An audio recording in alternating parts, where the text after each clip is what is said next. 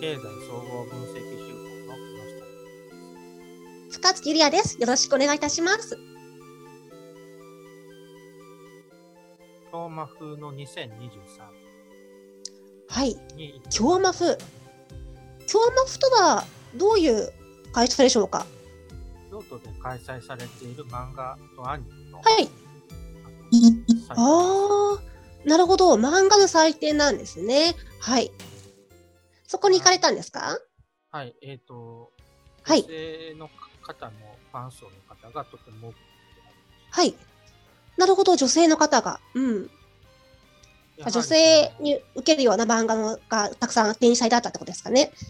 そうですね、まあ、はいファン層の主が女性だというのは、あのはい在宅時間が長く、あの、うんされるからだろうなと思いましはい。た。で、あの、高橋理恵里さんですね。高は橋、いえっ、と、リゼロのはいエミリアさんの役で出ていた高橋理恵里さんが、あの、はい今回、あの、大使、大使でお越しになってるんですはいけど、この大会に、うんや。はりこのアニメ、漫画アニメ声優業界の一層の発展をね、はい。あの、していったらいいなということをおっしゃってましはい。なるほど。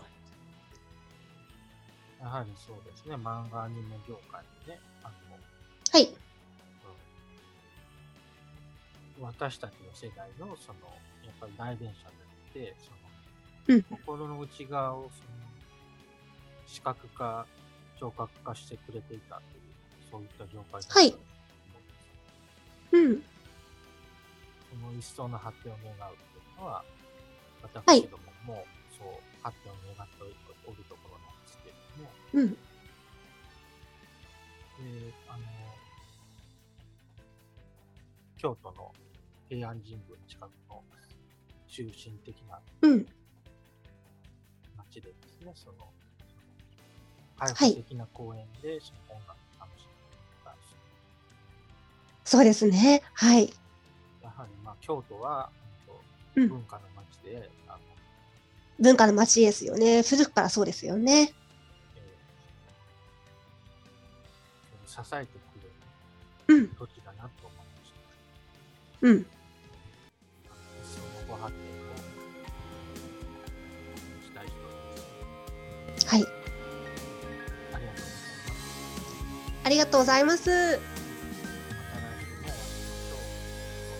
ござまいます。た来週もお会いしましょう。ごきげんよう。